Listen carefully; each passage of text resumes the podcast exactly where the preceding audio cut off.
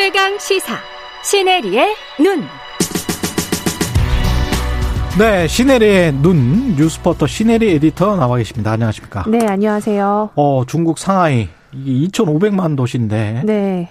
단계적 봉쇄에 들어갔습니다. 맞습니다. 지금 온통 뉴스를 보면 이 상하이시의 슈퍼마켓이 정말 모두 다 텅텅 비어 있는 그런 모습을 볼 수 있는데요. 봉쇄 들어간다고 하니까. 네. 예. 이전부터 사실 몇 주 전부터 그런 설이 SNS로 좀 왔다 갔다 했습니다. 그러면서 사람들이 미리 사재기를 좀 한 모습이 포착이 됐었는데 예. 이 상하이시 당국이 오미크론 변이 바이러스 확산 방지를 위해서 일단, 일단 단계적으로 봉쇄하기로 했습니다. 음. 근데 최근 몇 주 동안 상하이 일부 지역에서는 이 봉쇄령으로 주민들이 아, 이틀 동안 아파트 단지 외를 나오지 못하게 했었고요. 또 일부 거리에는 외부인을 차단하기 위한 병, 장벽까지 세워져 있는 모습이 포착이 됐는데요. 이 변에 왜 단계적 봉쇄라고 하는지 봤을 때 예. 일단 이 황푸강을 기준으로요. 음. 이 파리갈 도시를 동서로 절반으로 딱 나눴습니다. 어. 그러니까 한, 다 같이 상하이를 락다운하는 게 아니라 절반을 나눠서 이 동쪽인 푸둥 지역은 28일부터 31일 4일간 봉쇄가 되고요. 또 서쪽인 푸시 지역은 다음 달 1일부터 4일까지 나흘간 봉쇄가 되는 겁니다. 예.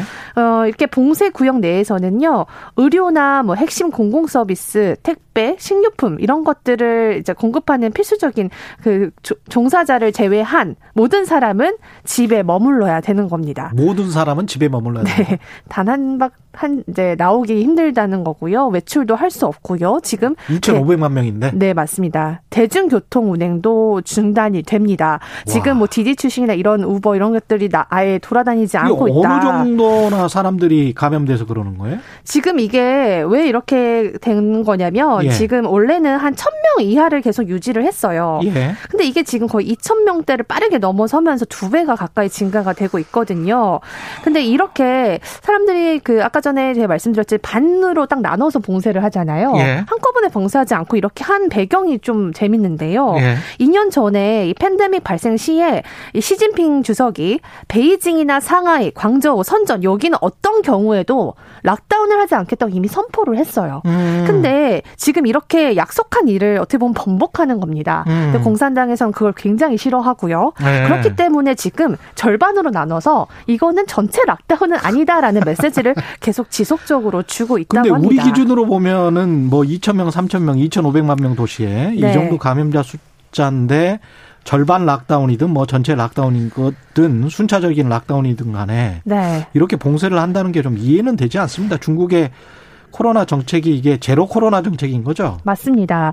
일단 아까 제가 말씀드렸듯이 정말 음. 단한 명도 나오면 안 된다라는 그 메시지를 유지하고 싶어 하고요. 야, 또 미국을 견제해서 되나? 미국은 저렇게 코로나 때문에 많이 죽었는데 예. 사회주의 공산당 체제인 우리는 이렇게 잘 살아남았다 이 메시지를 사실 시진핑 주석이 계속 좀 어, 내보내고 싶어 한다는 현지인의 인터뷰가 있었고요. 공산주의 체제의 우월성. 네, 맞습니다. 그리고 핵심은 백신입니다. 지금 중국에서는 자신들 이 만든 중국산 백신이 굉장히 효과가 충분하다고 얘기하고 있잖아요. 뭐였죠? 신, 신호백이었나요? 네, 시노백이는데. 예. 근데 그게요, 사실 오미크론이나 변이에는 그닥 효과가 많지 않다라고 알려졌습니다. 이게 중증이나 사망에 이르는 영향을 감소시킬 수는 있지만 이 오미크론 자체 면역 기능이 충분하지 않은 것으로 지금 계속 알려지고 있는데요. 그래서 중국이 어떻게 하고 있냐면 이 파이자의 백신을 개발한 독일의 바이오엔텍을 지금 어, 컨택을 해서 예. 이 mRNA NA 기술을 가- 다시 좀 도입하려고 했다고 합니다. 예. 근데 이게 그래서 생산하는 계약까지 지금 중국 정부와 아, 바이오엔텍이 체결을 했는데요. 음. 문제는 중국 정부가 1년이 넘도록 이거를 허가를 안 해주고 있는 거예요. 허가를 안 해주고 있어요. 네. 근데 그 어. 사이에요. 재밌는 예. 게 자체 mRNA 백신의 인가를 받았습니다. 그래서 내부에서는 이거 카피한 거 아니냐. 아. 네, 그런 또 재밌는 에피소드가 지금 나오고 있고요.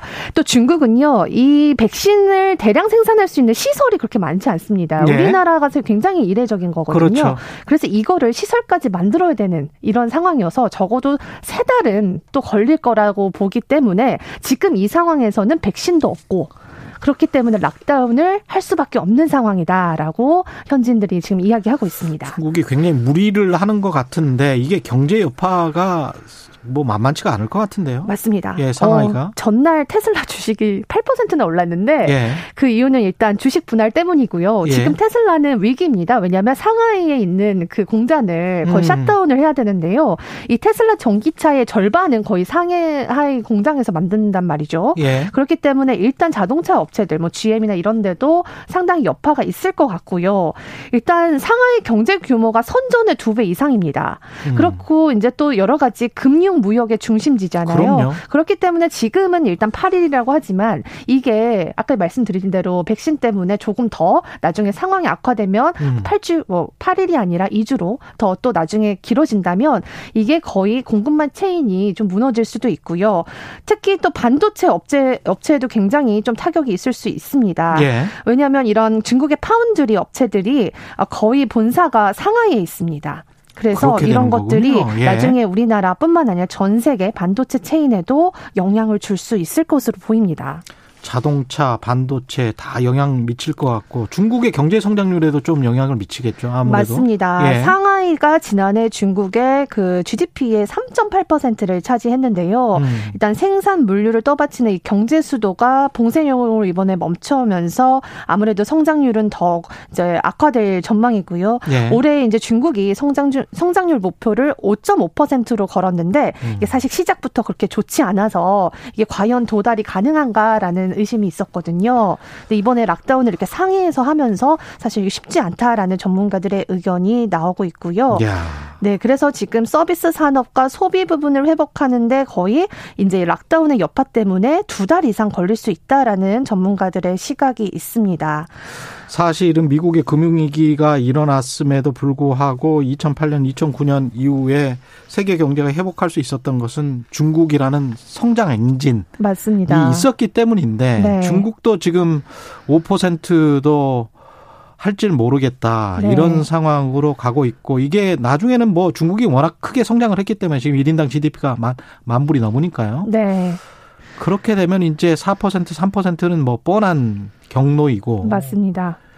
아, 쉽지 않네요. 계속 네. 블락화된 경제로 가면 이거 어떻게 될지 나중에 모르겠습니다. 계속 네. 인플레이션은 될 것 같고 그러면서도 무역 규모가 쪼그라들면 우리 같은 경우는 상당히 지금 힘들어지는 상황입니다. 네. 예. 그렇기 때문에 지금 경제 2위 대국도 이 음. 코로나라는 바이러스 자체에 지금 어 온전히 대응하지 못하고 락다운을 결심한 만큼 예. 사실 이게 참 바이러스라는 게 무섭지 않나.